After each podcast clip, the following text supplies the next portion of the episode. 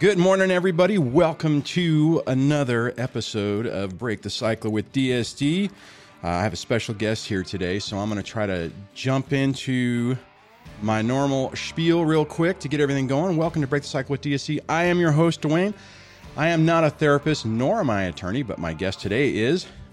I'm an individual much like you who's been through a tough experience, and I've developed some tips and techniques that I use to help me through it that I share with you to help you get through this break the cycle of emotional abuse, minimize your mistakes, strengthen your relationship with your kids, and basically just get your life back. Remember, only a licensed professional therapist in a clinical environment can diagnose someone with a personality disorder. So be careful throwing around medical terms because it, like I always say, it hurts your credibility. And the last thing you need, especially when you're in court, is for people to start thinking that you don't have any credibility and what you're saying they can't believe. If you like what's going on here and you want to support it, you can become a channel member by surfing on over to youtube.com slash dad surviving divorce. Click the join button, and once you do, you get special badges, custom emojis, your name listed in credits, access to member only events, and a special little section of the DSD Discord that would be just for you. If you want to get a text notification when the show goes live, you can text DSD Live to 844 598 0012. That's 844 598 0012, and that will get you added onto the SMS list so that uh, you get a notification right to your phone with the link for the video. Like if you were on it today, you would have got a text notification and you could have just clicked on it and it would have went right to it and you wouldn't miss a thing except for those rare times that I forget to send it. And I am not going to have the phone lines open because you guys know that when we have when we have special guests, it's uh it, the hour flies by. So on that, I'm just going to go ahead and introduce our guest today, which is Christine Gill from Grill and K Law Firm in Pasadena, California. Actually, she found or she reached out on a comment a few eh, maybe last week or so. So we've talked a few times, and I thought she had some great information that she could share with you guys and help you out. So she agreed to come on. So Christine, thanks for joining us. Thanks for joining us this morning. Thank you so much. I'm sorry there's a lag. Oh, yeah, technology. It always seems to start out that way. So, how are you doing today? I'm doing really well, and I'm looking forward to talking about uh, the questions you have for me today. Yeah, I'm really glad to have you have you on, and uh, uh, just so everybody, well, I think I mentioned this, or maybe I didn't, but uh, she's also in California, so probably one of the first people who actually is like, uh, and I appreciate the fact that whenever I said, "Hey, uh, we do the show at 6 a.m.," you didn't go in the morning, so I appreciate that. So one of the things that we were talking about the other day, and the the topics we were going to hit, well, the first thing is I wanted to ask you, and I never really looked into this because I didn't understand it when I was going through my case nine years ago. But I wanted to ask you what exactly in, in California, what are the best factor or the best interest factors in California? So when the court is trying to determine that for child custody, what exactly are they looking at? It's not simply laid out in the statutes, but it's health, safety, and welfare. What does that mean, of course? Uh, but what it does mean is that don't have your lawyer or yourself plead something like, This is best for me. Make sure when you're pleading, you're thinking about what's best for your child. And if they have health issues, if there are safety issues, or if there are happiness issues, which is what the welfare means in the statute, then those are the things you want to look at first. Now, are are all those? A lot of people, or I even I've even I have said this that a lot of it is subjective and nuanced. I guess is is it is it is that actually the case, or are there really ways to drill down to demonstrate the situation to where you know like maybe joint custody or full custody is in the best interest of the child? It, it's definitely a subjective test and so it goes by proof which is why your exhibits matter so much. Now one, more Well, and I wanted to, yeah, well, we'll, we'll I mean, we're going to dive more into that too, but I mean, I just, a follow on question to that is, how, I mean, how do you develop the proof and how do you document what's going on to really communicate that to the court? It's important to have, if you can, to have a history. Uh, sometimes uh, someone who's worked mostly outside the home, and when there's a breakup, now they want to spend more time at home. That's okay as long as you express it. But if you do have a history of uh, when you went to the school, the parent teacher uh, nights, those kinds of things, shows the involvement. And when you're trying to go with health, do you know who your physician is for your child? Do you, uh, does the other side know that sort of thing?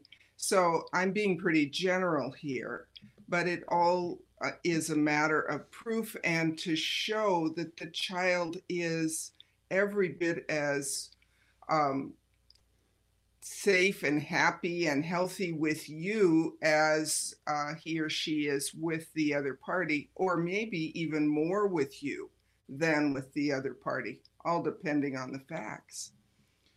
Yeah, I know. Uh, the one thing I've noticed is the, let's see, how do I say this? The misrepresent, uh, the taking things out of context, right? I mean, it's like uh, you'll, you, somebody will be involved and then some you know a, a toxic type person will because you didn't do it last Tuesday, will you never do? You know, they they talk in absolutes and they completely tie one specific incident to mean the the to try to say the whole thing. And how do you I mean, how would you recommend somebody deal with that whenever they're they're basically being misrepresented, maybe even lied about in uh, in court documents or in court proceedings. And that is very common. And it's something that needs to be fought, but not with emotion, which is hard when you're just being hit with this. So you have to end up looking at each fact and then either disproving it because it is their burden to prove that. So once you're able to disprove, then the ball back uh, bounces back to them and they have to show that you're wrong. So the more accurate your proof is, the better you'll be at fighting that sort of thing. And we could go into some examples.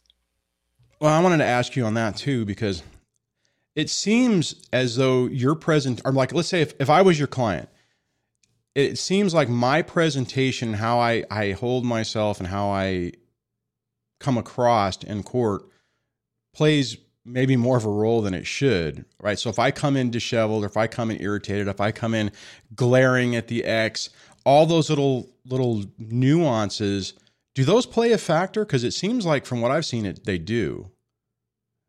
Absolutely.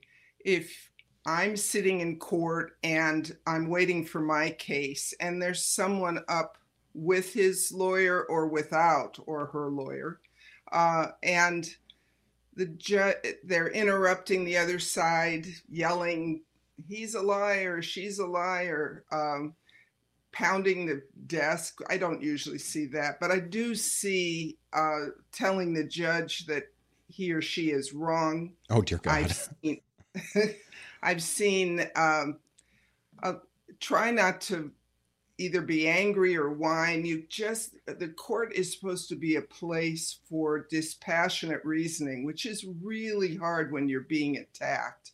So you almost have to step outside yourself. But I think, let me ask you this. So if you are being attacked, and this is kind of actually, it's interesting you say that because the approach I had when I finally, when we ended up in our, temp, our, our initial hearing, and uh, you know my attorney you know sat next to the other attorney and during the first break comes out in a panic with the, with a piece of paper and he's like oh my god they just gave me this you know um, it, you know the attorney was like oh did you see this you know and uh, I mean, it had all kinds of horrible stuff. It, it, the, and he flipped to the last page and he had it highlighted. And he's like, I'm worried about this right here where it says you're suicidal and you're homicidal. I just looked at him. I'm like, I ain't dead yet You know, I mean, it's like I haven't killed anybody and I'm still breathing, so that's bull.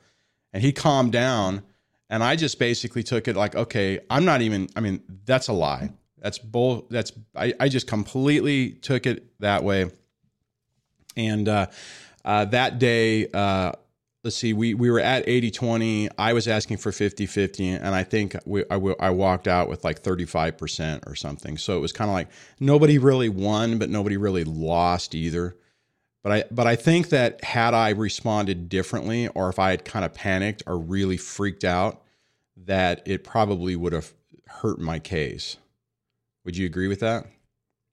I would absolutely agree. And you want, if you know something's coming, it's better to tell your lawyer, but it's also good not to have a lawyer that panics, of course. Right. Uh, but you handled it well. And of course, that's probably why you have this show, Dwayne, because you uh, have that uh, certain ability to uh, cut to it.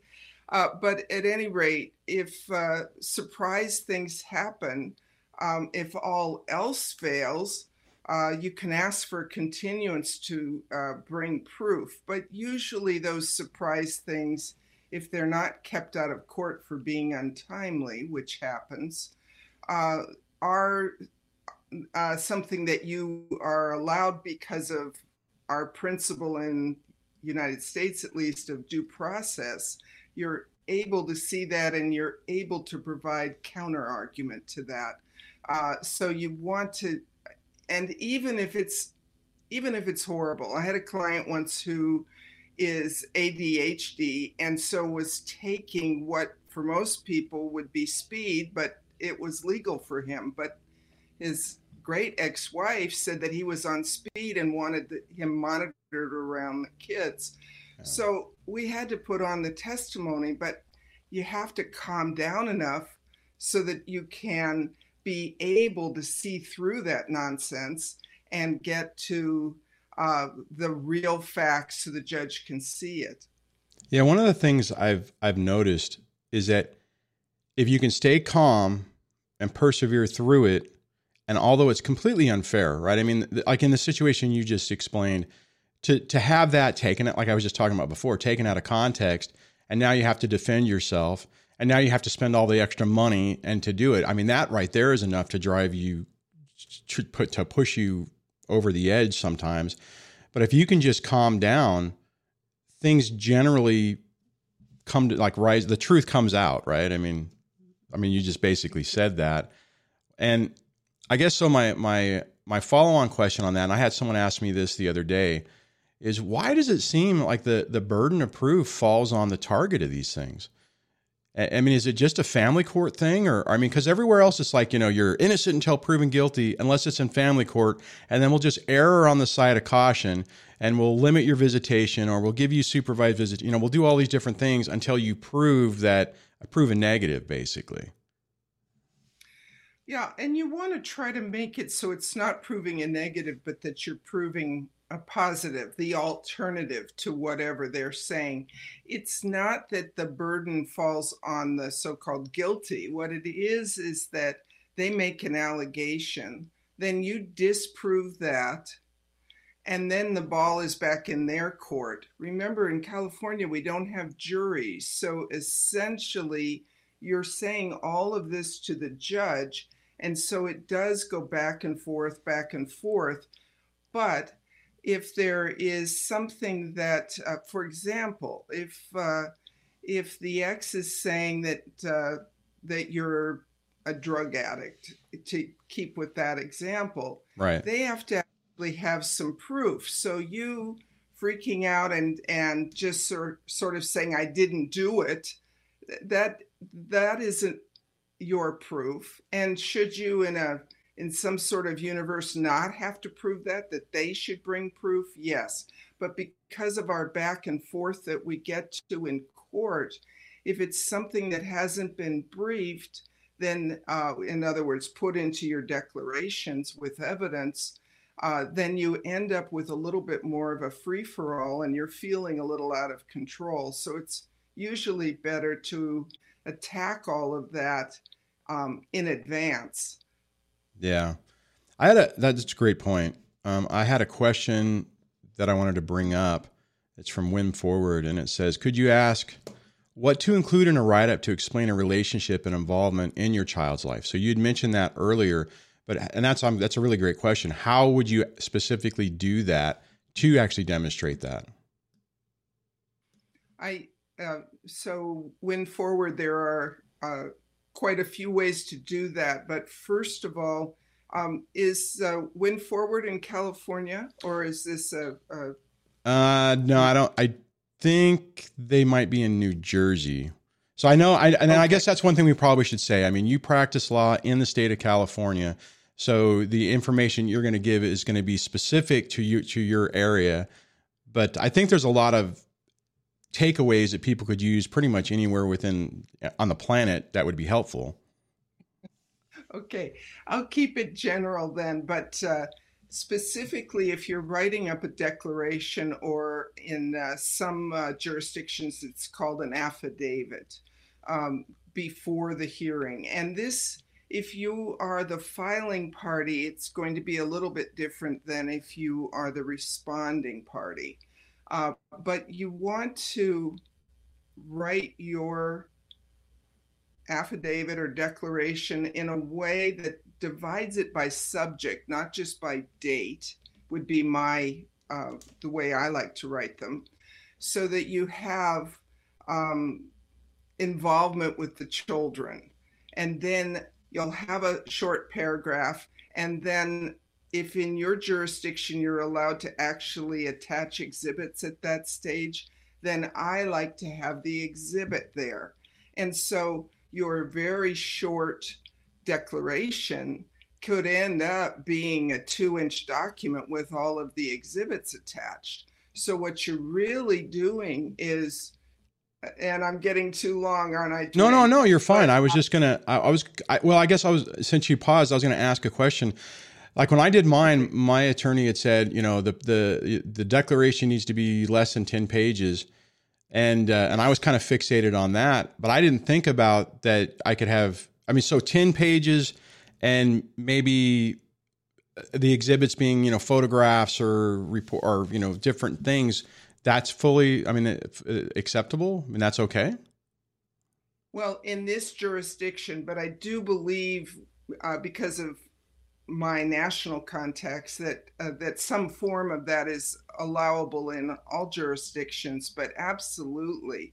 So if you say that you um, that the children have um, uh, that you've been the team dad say for a, a, a baseball or a softball oh, okay. league, then having and then say see exhibits and then maybe you have sure a picture or a certificate or uh, proof that uh, you've been the one taking the kids to the game or the ballet uh, troupe or the chess meet whatever it is hmm. if you can get a little of that and it shows um, it shows what you want and yes, it's a little more work to put all of this, but it turns that little short document, your 10 pager here in California, into a book, a book of the life of the children. Oh, and before we forget, Dwayne, we want to make sure uh, that your listeners know that you're focusing this on the children, not yourself. Uh, it's it's best interest of the child, not best interest of the parent. So every paragraph, sure, write your draft. That's fine. Write it for your lawyer. Write it for yourself but then go through every paragraph and make sure it's about your child. So switch it around. Right. Um, Susie enjoys being with me, and I know that because, as opposed to, it's my right as a mom or dad to have Susie 50% of the time. Oh, I see. Yeah, that makes sense. I'm trying to remember how I, I, I mean, I don't think we necessarily got to that point. I always just said, and actually, it's funny you say that because I hadn't thought about it. But my approach was the kids need both parents. I'm not saying that it needs, you know, they need to be with me 100% and never see mom, but they need equal access to both parents.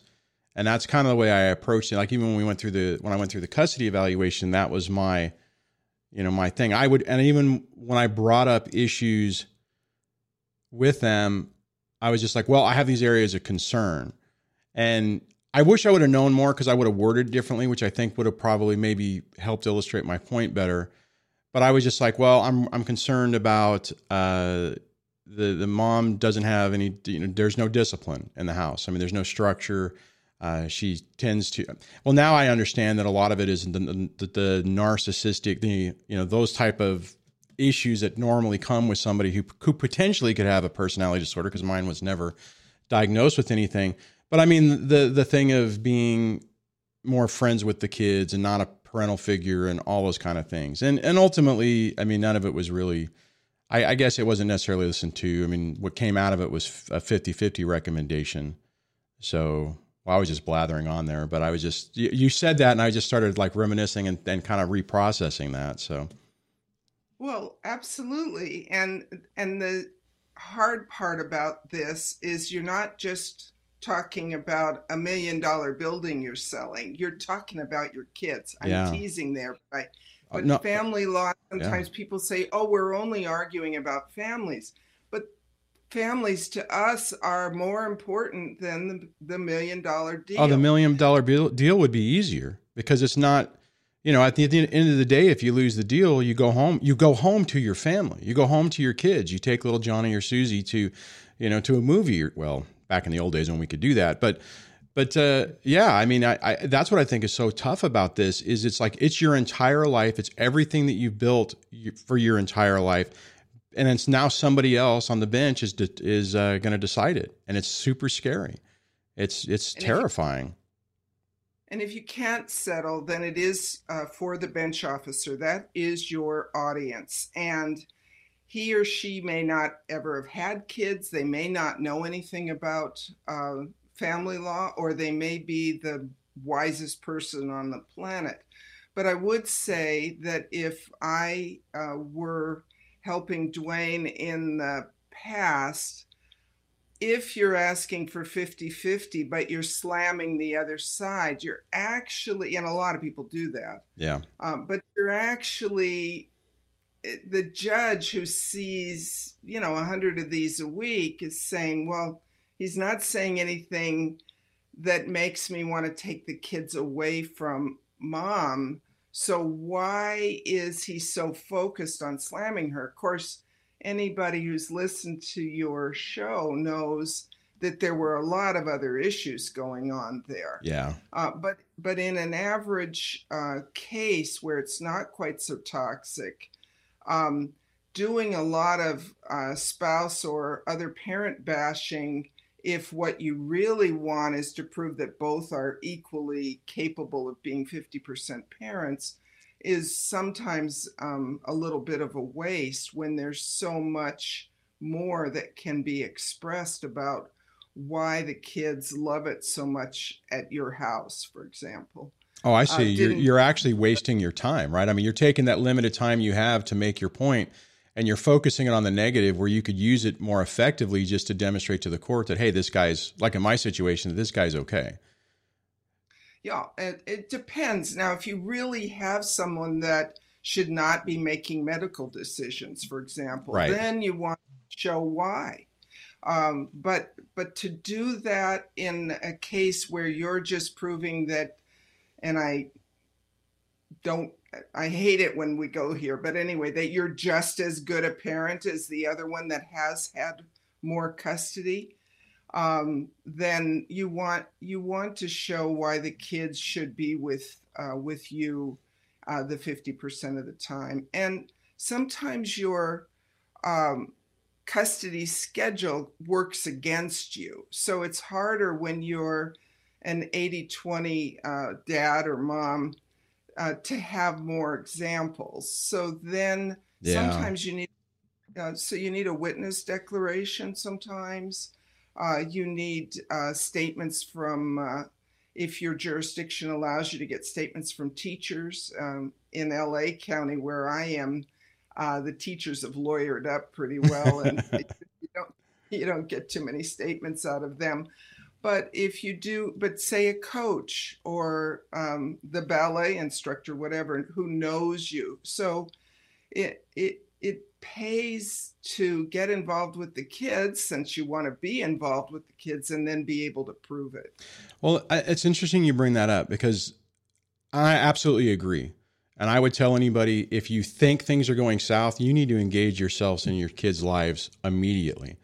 But take my situation where I was doing the stereotypical uh, working dad, mom was stay at home mom, and you know she took the kids to the doctor for the most part. I mean, I did every once in a while, but it was more like she would get angry and you know you need to do it, and I all right, I take the day off from work, you know, while she sat at home and take the kids to the school and or to the doctor, and then get yelled at if I did anything fun with them. That was fun.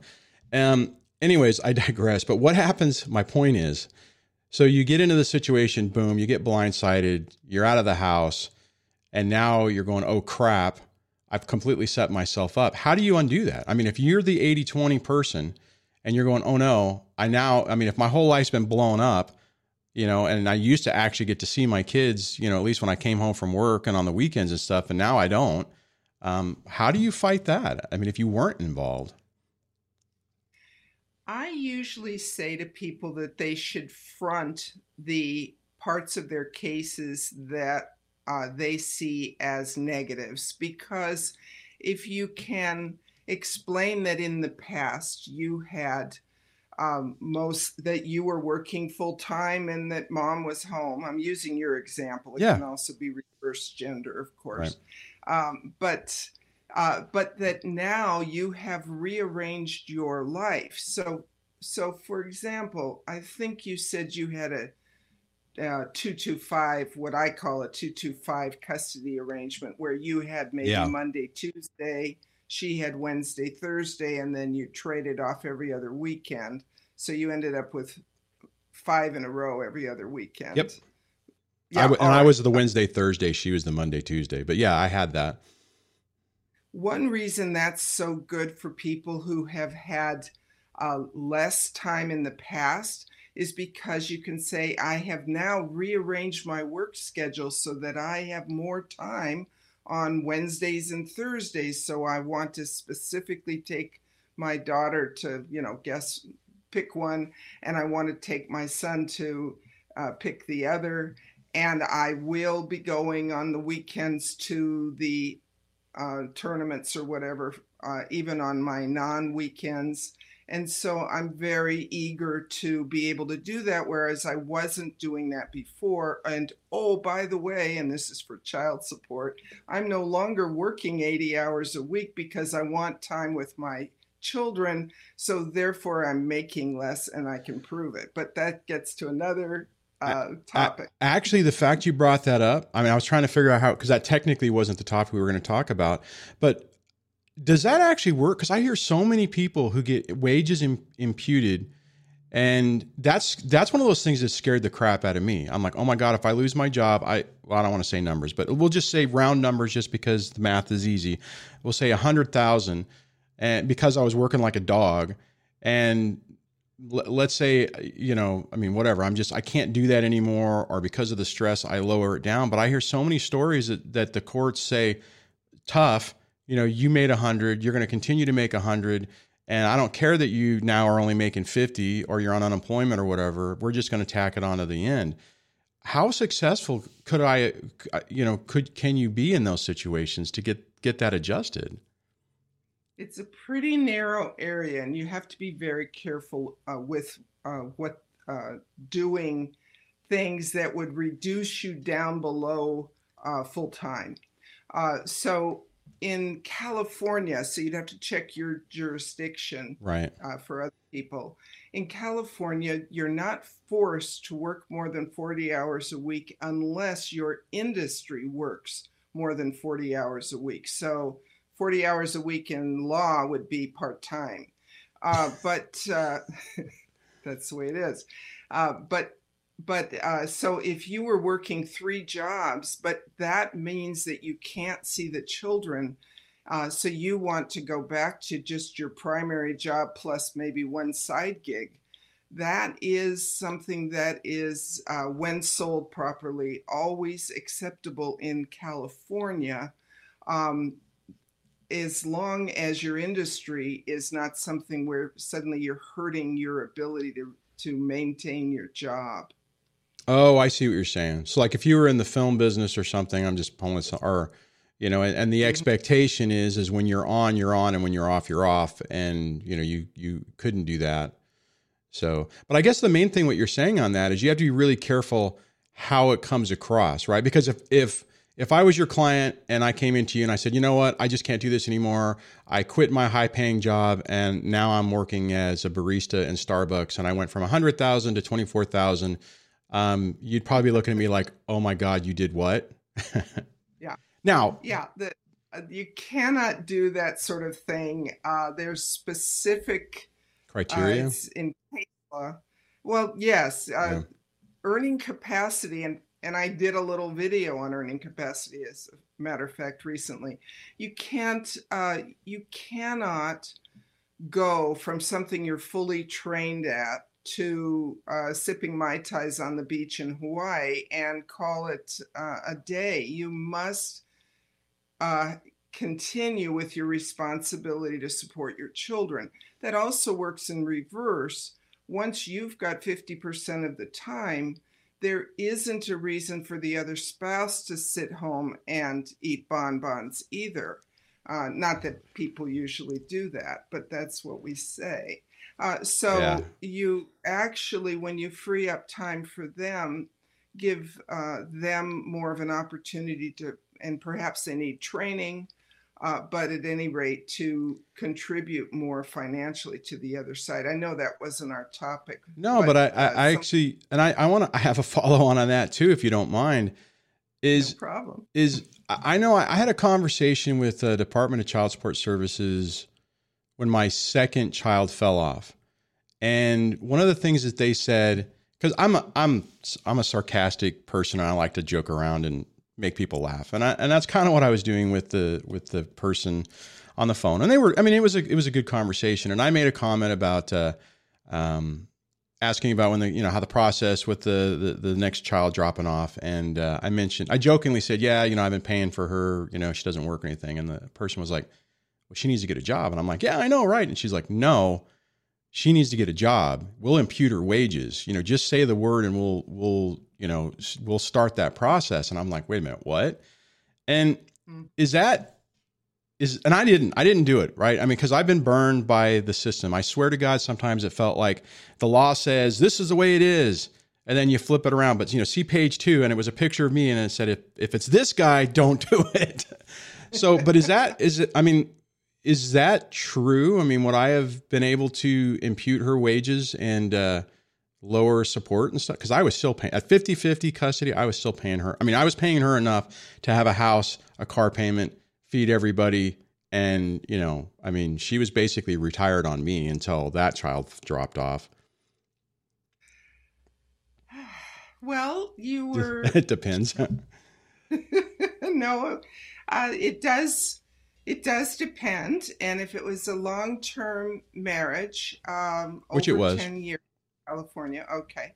So there's a certain level of support uh, for spousal support in this state um, that goes on, and then uh, there's there are we have Gavron warnings. We have lots of things that make people go back to work, but in California and in most states, both parents are responsible to support the child. Now, that isn't something that the state government does because they care about kids it's because they want people off of welfare so oh, right. it is yeah but so it's a little bit more cold-blooded than uh, than the way it sounds but nonetheless uh, both sides must support and so the formerly non-supporting parent needs to step up and however don't expect the court to just like in Dwayne's situation, don't expect the court to do that for you without asking. So,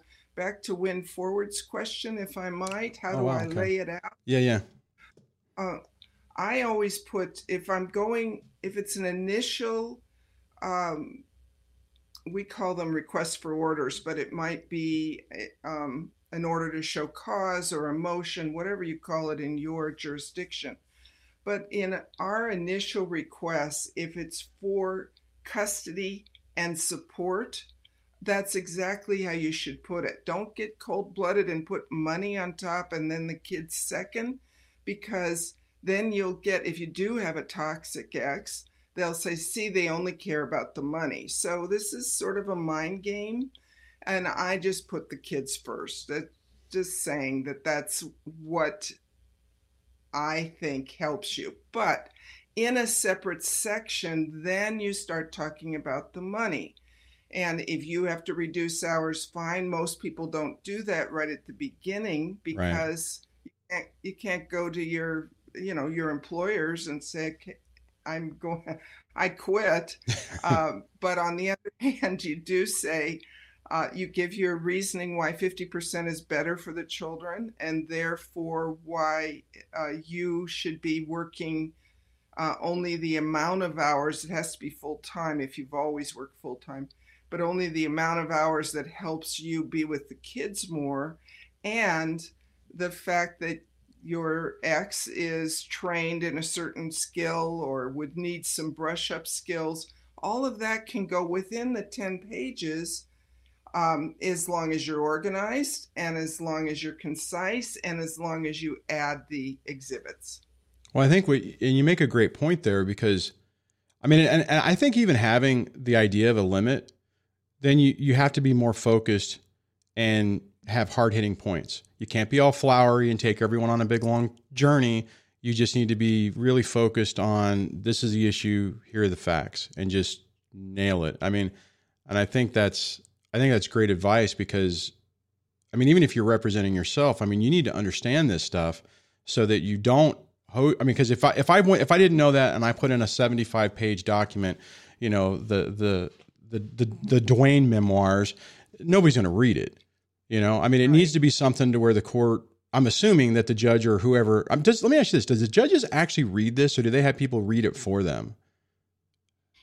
Or is that a bad oh, question? Should I not ask that? No, no, you should ask it because it's uh, it affects your strategy absolutely.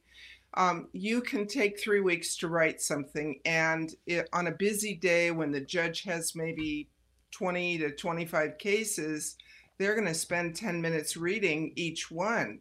So all of your nuances are lost. And so you really have to get to the point. So when I say add um, maybe a paragraph on something that happens, and then maybe a little quote, and then it says see exhibit in my jurisdiction, see exhibit A or one or two, uh, whatever it works. But at any rate, they may not actually get to your exhibits, but the exhibits are there to support that quote so that you shift the burden back to the other side. Uh, so, my point being that if the judge is only going to take 10 minutes to read all of this careful material, think about even page layout. So, have I use subheadings so that if the judge wants to know about your involvement, it's child involvement. Next one, um, the judge wants to know about why you should have uh, Wednesdays and Thursdays, then you say, then you make a subheading of that.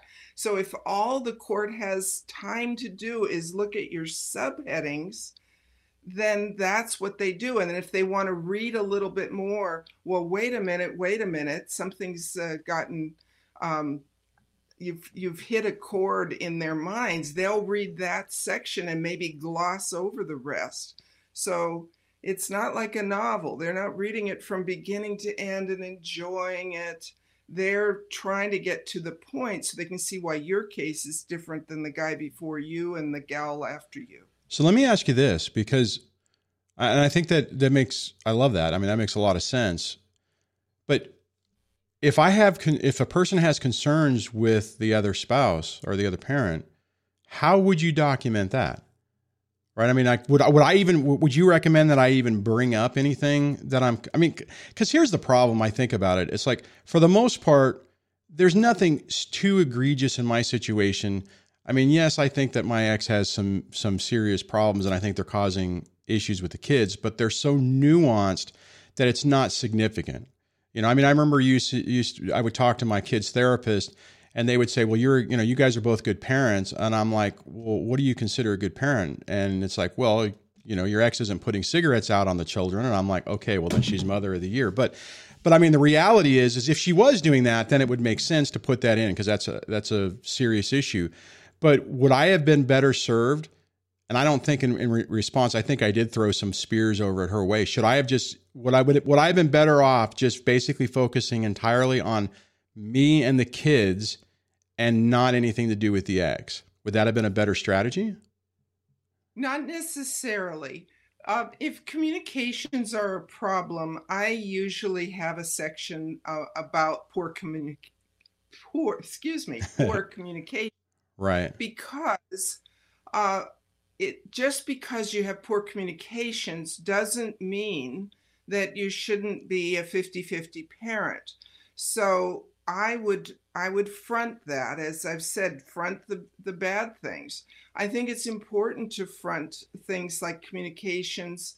I think if there are lies and misstatements uh, and you're the responding party, I definitely have a section for that to show. I don't usually use the word lie because that's considered a personal attack, which in California we don't, we're not supposed to do. Okay. So I would say that it's uh, uh these are all nuances. I'm sorry, I get no. a little nerdy at 6:30 in the morning, uh, but um, nonetheless, I think um, in California, credibility is another one.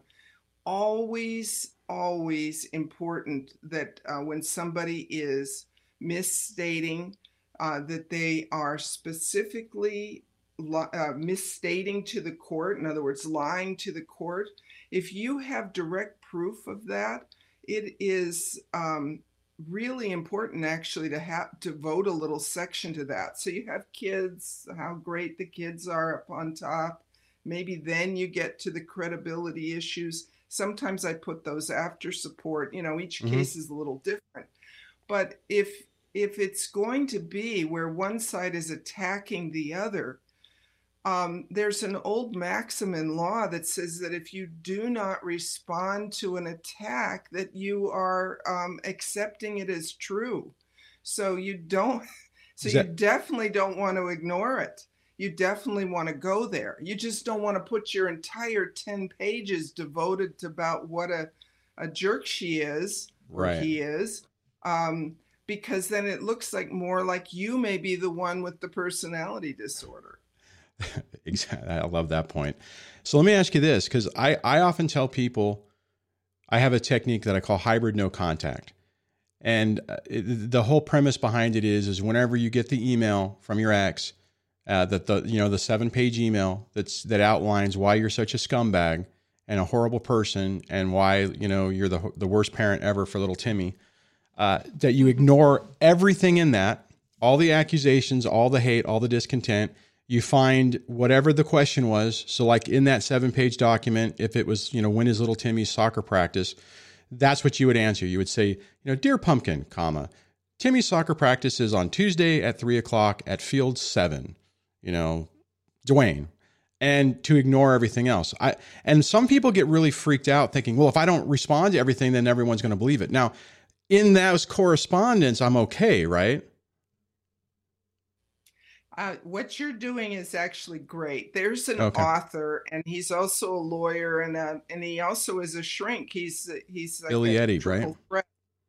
Bill Eddy. Yeah. And he writes uh, um, a series of books. He's got a new one out, but it's all on this Biff, uh, brief, informative, friendly, and factual. And he actually, I recommend those books, frankly, to my high conflict clients. And some of them hate having to read a book because they think they are doing it right. And they oh, respond oh, to the full they respond to the full seven page email with a eight page response and those cases, um, if you find yourself in that situation, you want to stop. And I really, really would recommend reading uh, one of Bill Eddy's, and there are other authors. And what Dwayne is describing that's so important is that you can add fuel to that fire or you can just stop the fighting. Yeah. Now, the interesting thing, too, and I never let a good deed go unreported in these declarations. So if I'm learning parenting skills of a new teenager, for example, or if I'm learning how to communicate better, if I have a section in my declaration that says poor communications, then then you could actually give an example of that. This is what we were doing in the past this is what I'm trying to guide us toward. I've recommended to my ex spouse that uh, he or she also read this book. I'm reading it, I'm learning a lot about it. And then, and the court thinks, oh, this person has the presence of mind to realize that you don't keep pounding yourself in the head, it doesn't get any better. So you end up, I put the books in, uh, the parenting books or the uh, or the communications books right into my declaration. It shows that you're growing in this in this um, life that you're going through. I had a, a, a, caller the other day who who called in and was being accused of uh, all kinds of stuff, you know, drugs and whatever. And proactively, they went and got drug tested, um, and you know, and then went and did some classes and everything. And I'm like, dude, you're spot on. And it's so easy for people to get angry and say, well, I shouldn't have to do that. That's not true. But you got to really understand the fight you're in and be strategic, right? Yeah, you may you may be morally right, but if you don't do the right things, you're not you're not presenting your best foot forward, so to speak.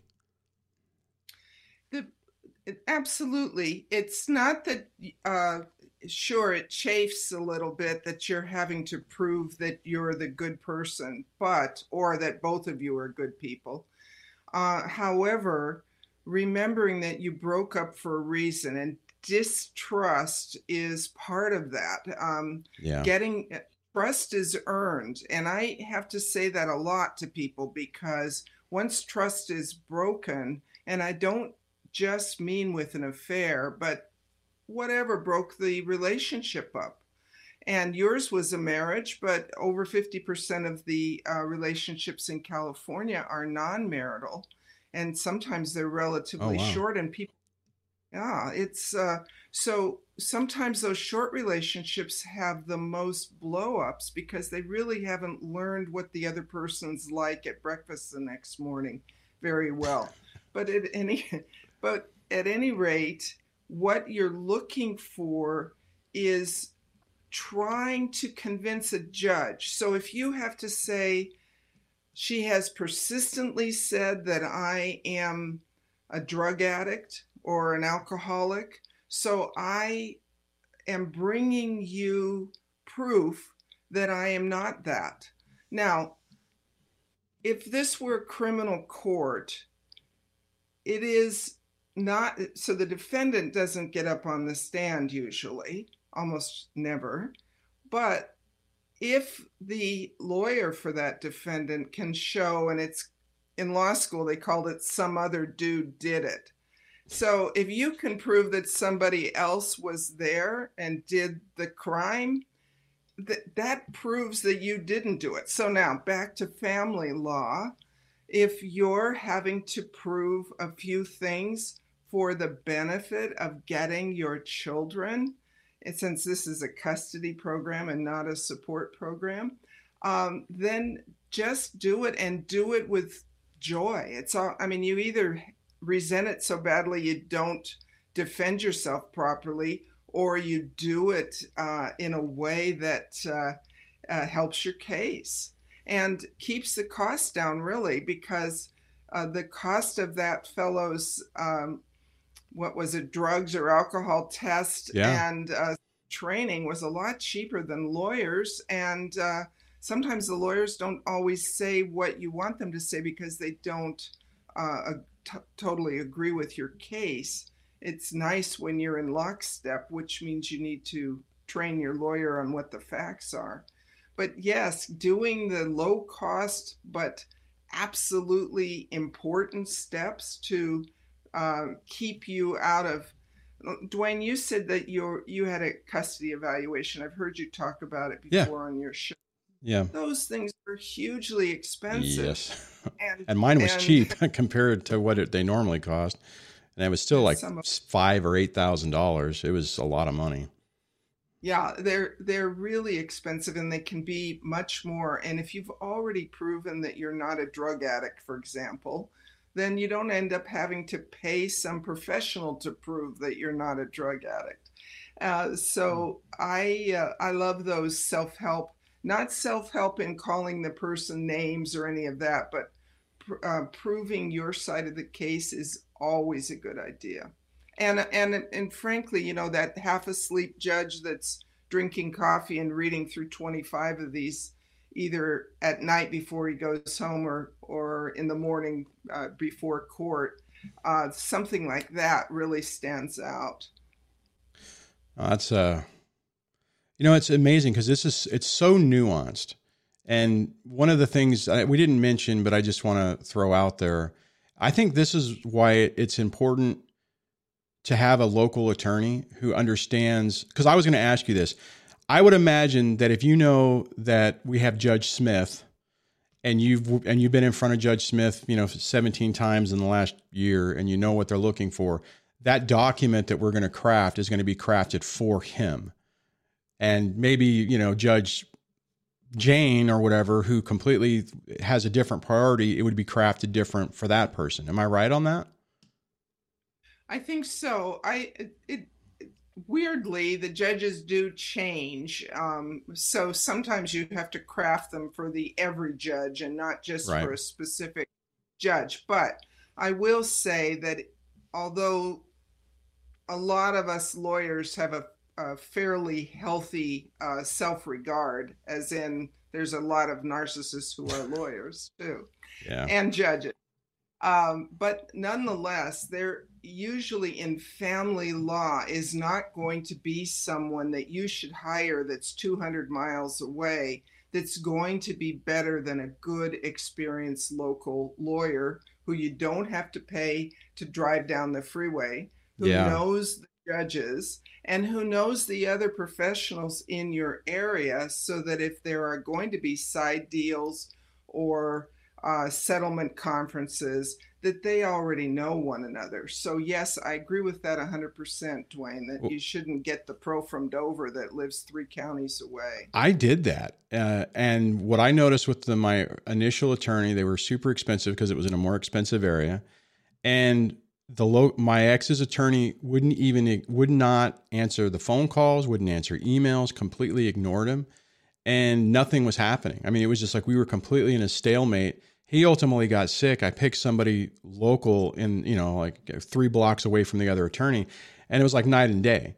It's like you know, then they would then the paralegals would communicate. I mean, the the the status con or not uh, the the the conference or whatever when we all met. I can't remember what they called it, but uh, that all happened, and I mean things started to break free. And I mean it's a little annoying because I'm like, oh my god, this is judicial theater. I mean this is like you know, oh you know, hands waving and all that kind of stuff. But I mean, it things at least started moving.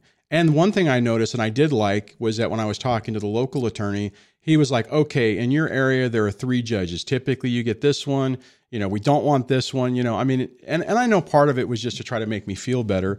But the fact that they knew who we were dealing with and what the different judges, you know, liked and and how they normally ruled was uh, was helpful. I know we're starting to run out of time, and I just if you wanted to add something on that, that's fine. But we had one other topic that I really wanted that you wanted to hit. Um, did you have anything you want to say what I just said on that, or should we move on? No, you're right. Move on. All right. Modification of existing. You wanted to mention that. And I know that that's something that we talked about before. So there's a lot of misnomers on when can I do a modification to modify custody or to try to seek some type of change? Because I've noticed a lot of times people will have a, a, a, an arrangement or something they agree to, then they're like, "Oh crap, this sucks. I want to change it," and they get knocked down because they don't they don't ask the question right. So how how do modifications work and and a custody order or support order and all that stuff? So modifications have to be in pretty much all jurisdictions because of judicial economy. They don't want to start the case all over from scratch again. So when you're modifying an existing order, it has to be with a material change of circumstances. Some jurisdictions are significant change of circumstances, which is the same.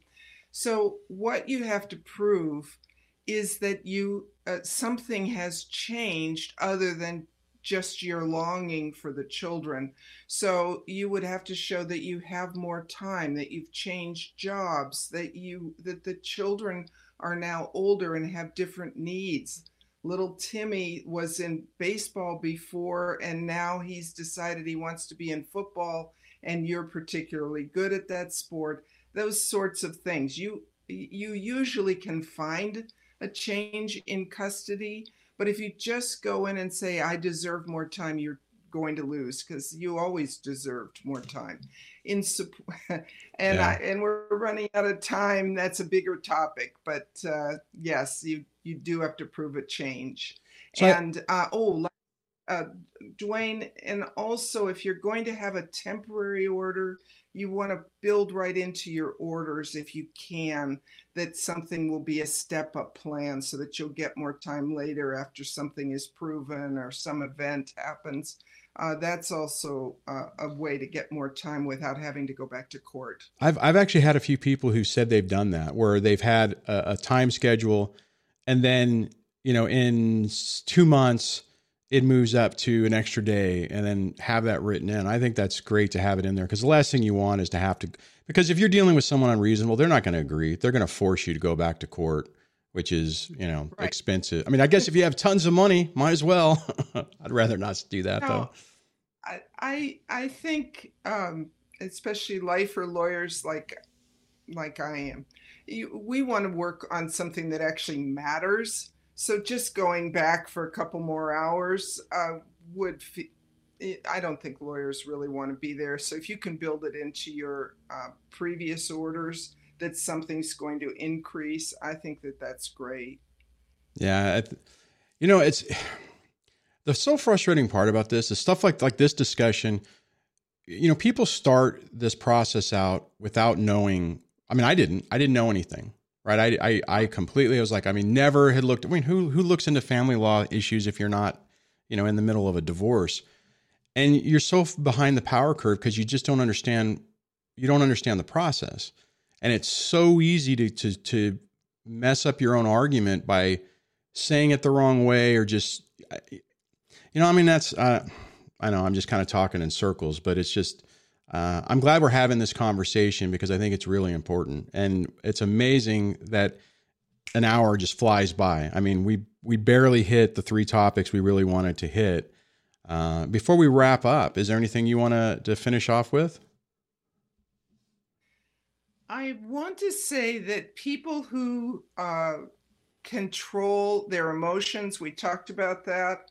Uh, it's it's very helpful to stick to the facts. You have to find the facts and then present them. And then you have to organize yourself so that the judge will actually read your facts. And and uh, that's enough for today. I'd love to come back sometime if people got any value out of this, Dwayne. Oh, I, looking at the comments, I think everyone has. And and before I go, I'm just going to pull up. Uh, if you guys want to find out more about Christine, uh, here you and I'll have links in the show notes and the video description. Uh, she has, I mean, they have a YouTube page where she's making videos on different topics. So I would encourage you to check that out. And uh, the their law firm. Uh, I mean, she is a practicing attorney, but um, I, I, just want to say that I appreciate that uh, you know you're going the youtube route and you're trying to provide education that's accessible obviously to pro- other professionals but i mean it's out there for anyone. I mean so if somebody is in the midst of this and they want to hear somebody who has a you know decades of experience uh, your youtube channel is great for that. So um, i would my computer's locking up here. I'd encourage people to check that out. And then on that uh, everybody i appreciate you hanging out with me this morning. Let's do the outro I hope you enjoyed that conversation. Uh, a lot of good information. It's amazing how fast an hour goes. And the last thing I do want to say is thank you so much for the channel members who help keep this going, keep the lights on. Uh, I really appreciate it. It uh, it it helps in ways you guys just don't understand. So thank you so much on that. And I hope you have a great rest of your day. Keep your uh, your focus on the kids, and uh, work on your documentation. And we'll see you back here tomorrow.